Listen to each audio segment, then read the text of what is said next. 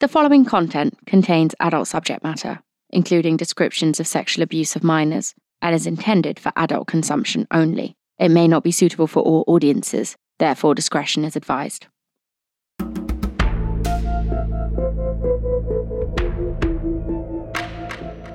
Julius Schacknow liked to be known as Brother Julius.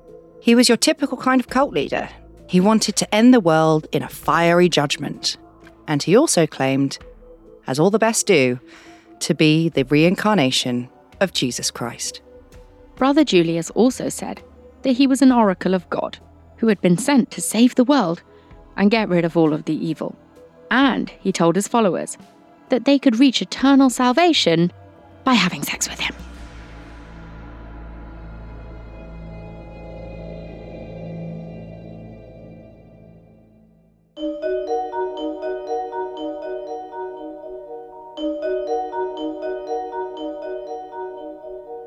Everyone, and welcome to Sinister Societies, a Spotify original from Parcast. I'm Hannah Maguire. And I'm Suruthi Bala. Every week, we're going to cover your favourite cults, faith followers, and secret societies. We'll look at how some of the biggest secretive societies and cults have made their fortunes. And how they've also managed to run in plain sight and permeate into your everyday life.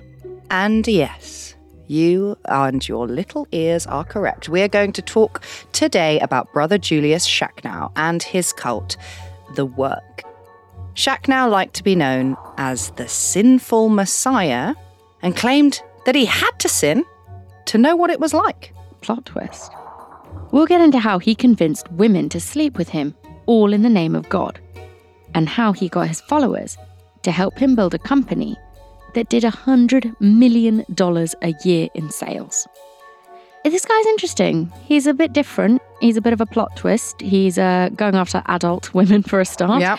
Uh, I An mean, enormous financial success. Yes, yes. Also, the sinning part. He's like, yeah, I gotta do it. Gotta sin. I'm a sinner. He's not like tying it up just in because he is saying to people, if you have sex with me, then you'll be you'll get salvation. But I will be sinning, but it's for the greater good. That is because I'm the reincarnation of Jesus Christ. Which, doctrine wise, does kind of make sense. Hmm. Because Jesus died for our sins. Therefore, mankind was forgiven kind of wholesale mm-hmm. because Jesus like sucked them all up. Yeah, yeah.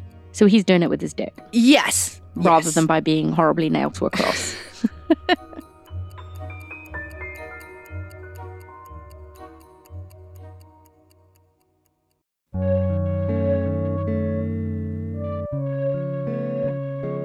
so let's get into Julius Schacknow's early life.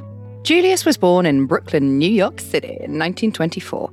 He said he was raised in the Jewish faith and his family didn't have much money. Not much is known about Julius's early years, but we do know that he dropped out of high school and that he had a brother. After dropping out of high school, Julius joined the US Navy during World War II, where he served in the South Pacific. And it's been reported that he went AWOL several times. While in the Navy, he claimed to experience something he later described as, quote, God consciousness. Julius said that he had a vision in which he was taken to heaven, and this is where he had a one on one meeting with God. He said that God told him to study the Bible and that he had been chosen to get rid of the evil in the world. But when a Navy psychologist heard about Julius's vision, they admitted him to a hospital. He was soon given an honourable discharge. A Boston Globe article from 1972 said that one of the reasons Julius left the military was because of his faith. While he was serving, he realised that bombing things went against his beliefs. Not long after leaving the military, Julius converted to Christianity, got married, and had two children. In 1947, he studied scripture at the Bible Institute of Los Angeles, which was run by Protestant fundamentalists. In 1950, his wife asked for a divorce for, quote, religious incompatibility. According to the Hartford Courant newspaper, some of Julius's Christian colleagues rejected him, saying that he was, quote, a dangerous man who lied and was dictatorial. Wouldn't that be like the worst, like, uh, appraisal note that's written against you at your place of work? They're just like, all of his colleagues don't like him because they think he's a dangerous man who lies and is dictatorial. I mean, it's basically Boris Johnson's school reports. Have you seen those? They're literally just like this. This boy has absolutely no concern for anyone he has ever met. Yeah. Yeah, hilarious. But also, I will say, apart from the military bit, quite similar to Jesus' life so far, apart from the carpentry, obviously. but Jewish family, no money, mm-hmm. and then becomes a Christian, even though Jesus never did. Maybe he was And right then- all along. Maybe, maybe this is the episode where we we actually just convert to the work. Wouldn't that be a twist? Wouldn't it be a twist? Nobody knows where they are anymore because they go, they're on a commune somewhere. They joined a 50s cult. they, they invented time travel and then Were never seen again. were never seen again. Tragic. Around 1955, while staying with a fundamentalist pastor in St. Louis, he met and married a woman affiliated with the pastor's church.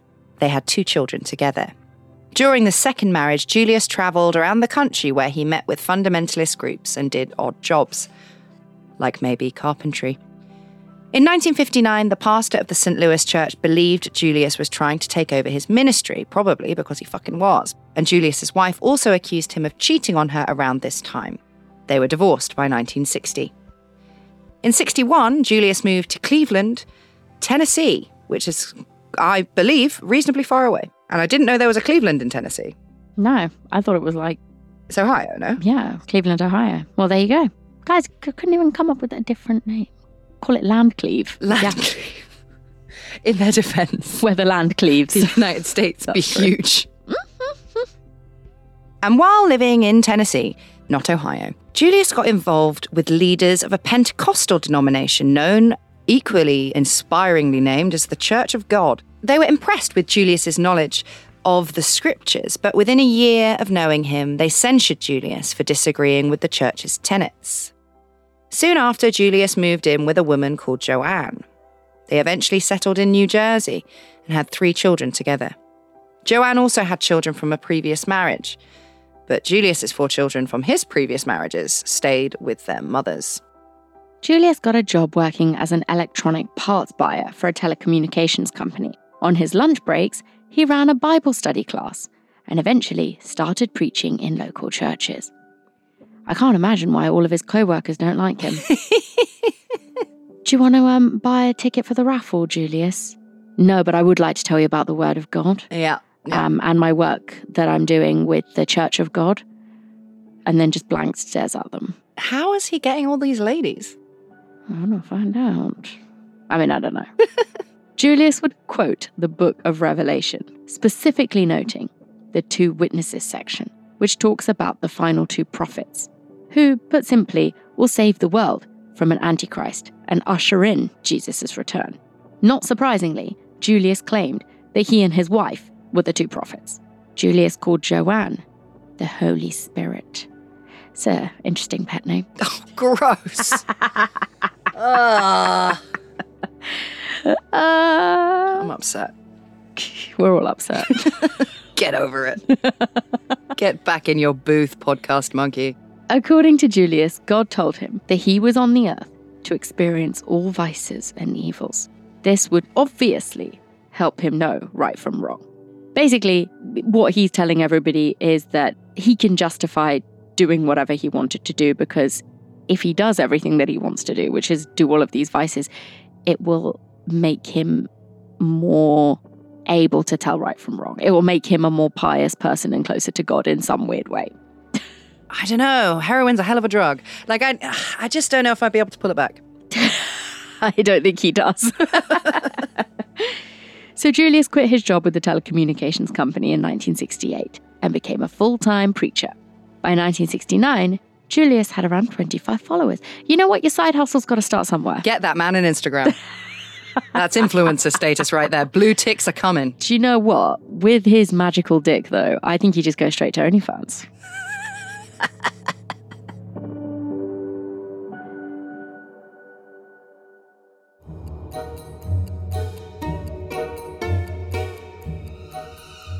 Coming up, we'll get into why Brother Julius moved away from the traditional church and founded his own group called The Work.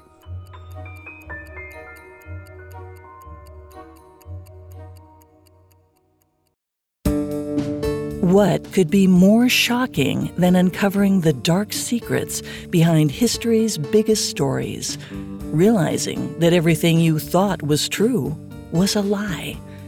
Hi, it's Molly from the Parcast series Conspiracy Theories.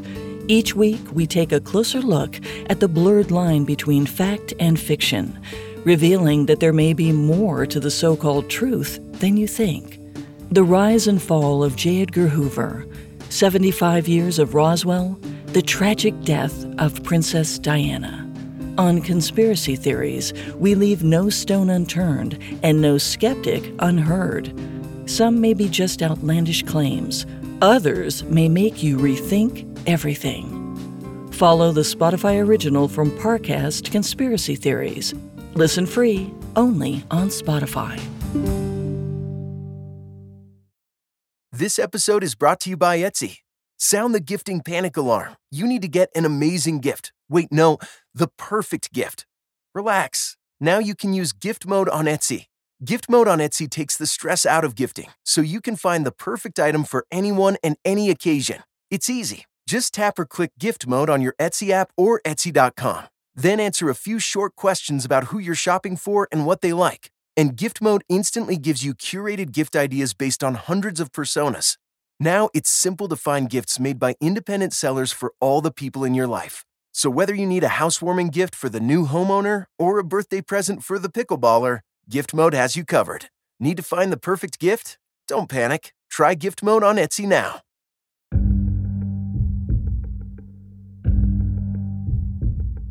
So let's get into the beginnings of Brother Julius's cult. By 1970, Julius had managed to get a decent amount of followers.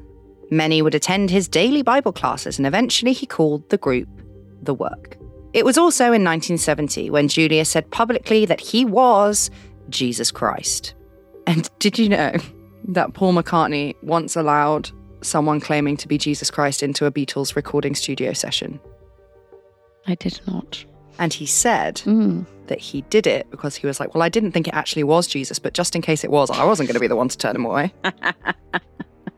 Especially after all that stuff we've been saying about being bigger than him. Shut up, John. and uh, after he decided that he was one of the many thousands of people who have claimed to be Jesus Christ incarnate, it was around this time when he separated himself from other churches.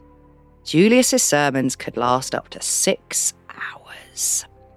Some of his followers claimed that Julius cured them of their addictions, probably because he nicked all their drugs, and then helped them with other ailments. If you need a picture of what Brother Julius looked like, he was five foot seven, heavyset, and balding. He was known to wear a robe, and crucially, how to spot a dickhead throughout all ages of history. One singular gold hoop earring. wow. So look. Has anyone successfully pulled it off apart from Ronan Keating? I think not. Wow, but Brother Julius, apparently. He's up to wife number three. so, as his following grew, Julius decided to pick 12 of his followers to be his apostles. Of course, you need backup, you need an entourage. So, Julius's chief apostle was a guy called Paul Sweetman. How many apostles can you name? Uh, I can just name some biblical names and probably get like six of them right. Go on then. But who was Jesus's main man? Who was Jesus's main chief apostle? The, oh, Peter, Peter. the rock upon I built my church. Uh, so Peter, Paul, John, Yep. Luke, Yep. Matthew. Mm. No, oh, He wrote a gospel. I don't know if he counts as one of the 12. that's all I got. I reckon.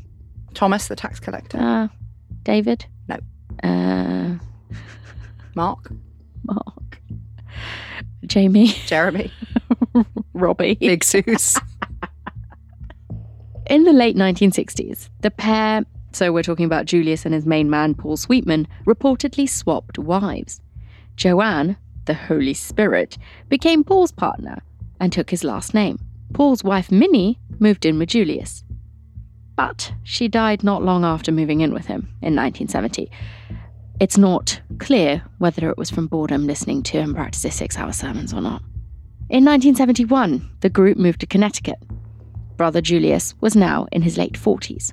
Julius told his followers that he was upset with all the quote, cheating, stealing, lying, and sodomizing.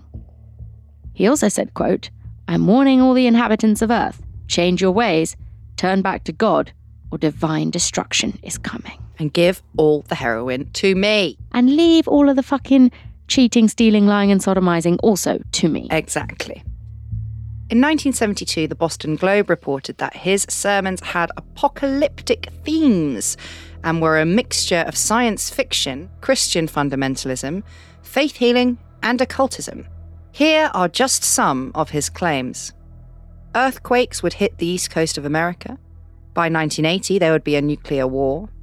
That God would rule from a 33,500 foot mountain, and by then, there would be seven women to every single one man. And finally, that Satan would rise up in Julius's body and he would become a world dictator and chop people's heads off. Members of the work were told to hand over their money to Brother Julius and give up all of their possessions. And they were told the money collected was to help spread Brother Julius's message. Followers were encouraged to cut off ties to family and friends, and all relationships had to stay within the group. Julius tended to pick followers who were dependent on substances, as well as people with mental health problems, which is quite unusual for cult collectees. Usually they like successful, good looking people because then it makes it look like their mission is successful and good looking. Mm-hmm. It's because he's a mess. Yes. Getting high off his own supply. Not thinking clearly. In cult land. So, according to former members, Julius was known to arrange marriages within the group. He also encouraged members not to have kids because he said that the world was, quote, an evil place. According to People magazine, who investigated the cult in 2019, Julius told followers that having sex with him, the sinful Messiah, was the only way they would be able to reach eternal salvation. Members wore robes and large pendants. They couldn't wear black because it was the colour of the devil. Makeup was also disapproved of because it was associated with, quote, loose women. Followers were also given a word that would represent their angelic quality. Some were called joy, peace, and tenderness. But if a member stepped out of line, their name might be taken away. Hannah, what would be your uh, one word name to represent your angelic quality? Giggles. Giggles. no. Uh, thunder. Thunder. Mm. Well, there you go. This episode of Sinister Society is brought to you by Thunder and Giggles. by 1974, Brother Julius's group, The Work, now had around 500 followers.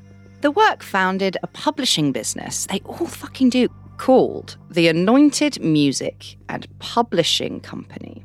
They even had their own house band called Anointed. Does a publishing company need a house band?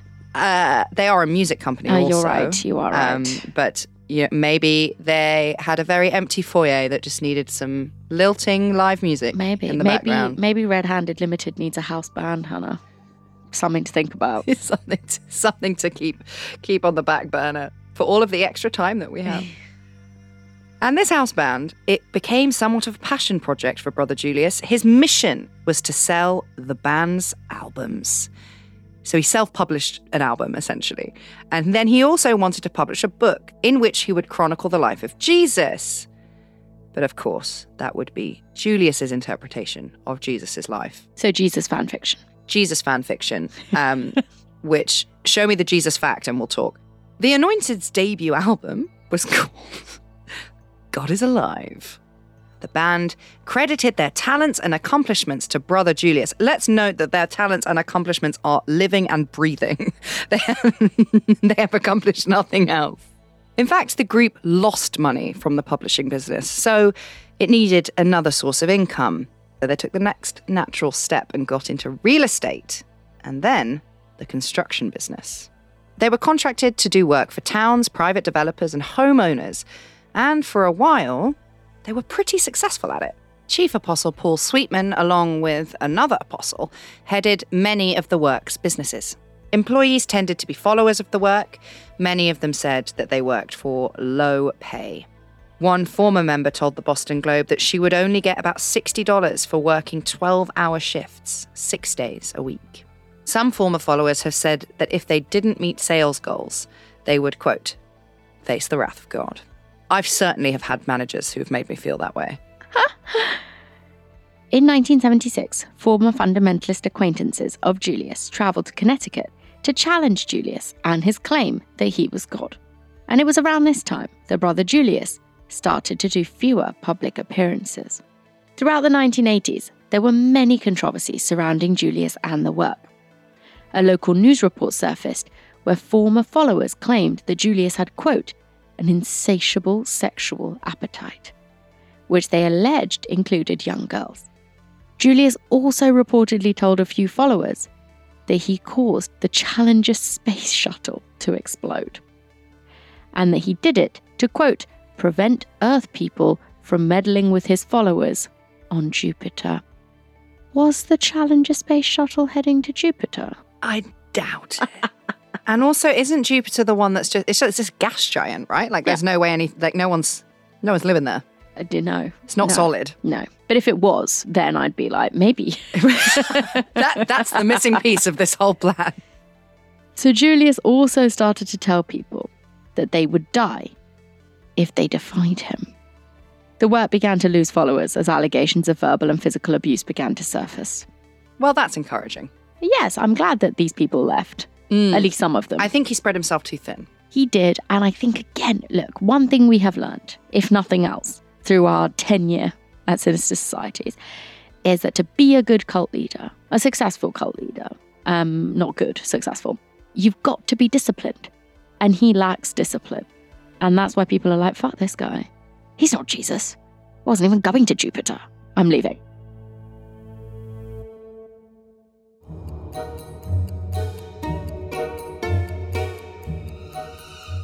Next up, we'll get into the allegations of abuse made against Brother Julius and the murder of his chief apostle.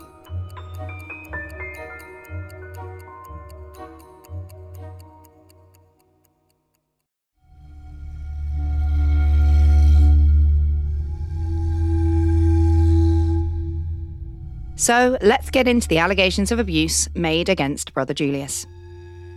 Even since his early days as a preacher, Brother Julius had been accused of using his leadership position to attract and manipulate women. Former followers say that Julius had around seven so called wives, and that he would put them in rotation.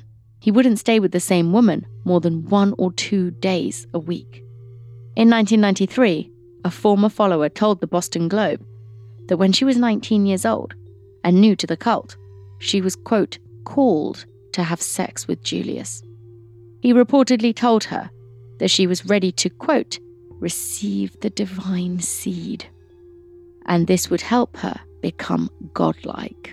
So you know the ancient Egyptians believed that the, the universe was wanked into existence. Uh-huh. Why are men so obsessed with it? Why can't they stop? They can't stop. The like pharaonic period of history of which there were pharaohs was 3,000 years. and all they were talking about was their own jizz. It's disgusting. I mean, he's an amalgamation of all of the greatest leaders that ever existed. And his divine seed will uh, will cure what ails you. Fucking get over it. My God. Another former member who had been a part of the work cult told the Hartford Courant in 1987 that when she was just 13 years old, Chief Apostle Paul Sweetman took her to a motel to meet with Julius. Julius made sexual contact with her, telling her it was a way to get closer to God. In the late 1980s, Julius was accused of sexual abuse by one of his own stepdaughters when she was a child. She alleged that Julius started abusing her when she was just 11 years old. The civil suit was settled out of court for an undisclosed sum. No criminal charges were ever brought against Julius for his stepdaughter's claims. According to the Boston Globe, Julius's son Daniel was sent to prison for sexually molesting two boys. The real estate companies that the group owned did really well during the housing boom of the 80s. At one point, they did $100 million in sales annually. But when the real estate market had a downturn in the late 80s, the businesses got into financial trouble. A former member sued the works businesses for back wages and damages. The case was settled out of court for $25,000. Another member claimed to the Boston Globe in 1993 that they were also exploited financially, paid low wages, and were also made to commit fraudulent labour practices. By 1993, the work's membership was down to around 50 members. That same year, Brother Julius gave an interview in which he said that he would end the world in a fiery judgment. But he didn't, because Brother Julius actually died in his sleep in July 1996. Court documents indicate that following Julius's death, Chief Apostle Paul Sweetman took over as leader of the work. But Paul Sweetman's business problems were piling up. In 1999, he was indicted on charges of fraudulently taking out a $3.2 million loan from a bank. He was found guilty, and the following year he was sentenced to three years in federal prison on conspiracy and fraud charges. He also had to pay $1.5 million in restitution. Not long after he was released from prison in 2004, Paul's partner Joanne Sweetman reported him missing. A month later, a human leg was found near a local country club. It took an astonishing 12 years for police to figure out that that leg belonged to Paul Sweetman. In April 2016, Connecticut police heard about an open missing persons case. That case was Paul Sweetman's. And this led police to FBI records that had previously not been shared with them. It's not clear why the records hadn't been shared with the Connecticut police, we just don't know. The record showed that in 2006, Joanne's son, Rudy Hannon, told the FBI that a member of the work had killed Paul. He also told them where Paul's body parts had been buried.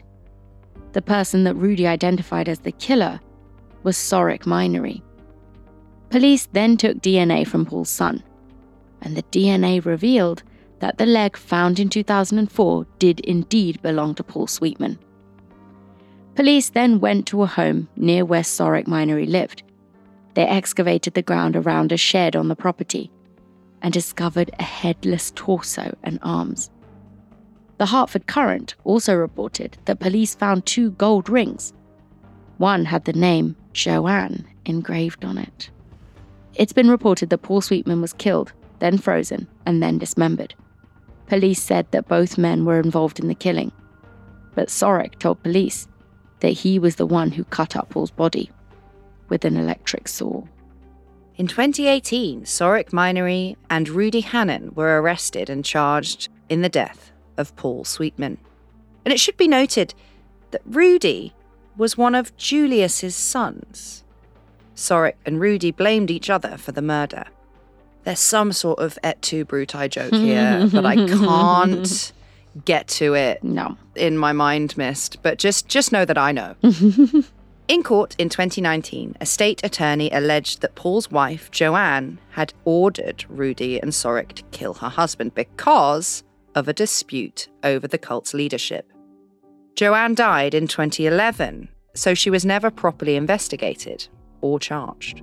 Sorek pleaded no contest to conspiracy to commit murder, and he was sentenced to 20 years. In January 2022, so this very year, while awaiting trial in prison, Rudy Hannon died from complications of COVID 19. He was 77 years old. Following the death of Rudy, Sorek's sentence was suspended in February 2022. Also, in February 2022, a state attorney dismissed the murder charges against Rudy Hannon. Quite a twisty turny one today. Twisty turny, modern timey, COVIDy, twisty turny monies, Fisting. fisting. sure. fisting, drugs. All what, of it. What else could you possibly want? Nothing. Here on Sinful Messiah FM. Absolutely bloody nothing. No, I think uh, the work, again, it comes back to him just not wanting to do the work, which is quite ironic, isn't it? yeah. That's why you need your disciples. You and do it for you. You do.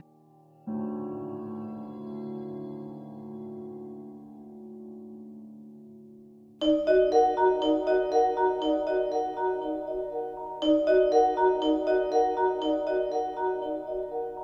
you so much for listening. I'm Hannah Thunder Maguire. And I'm Suruthi Bala, and we'll be back next week with another great episode. For today's episode, we found the book Speaking Ill of the Dead Jerks in Connecticut History useful.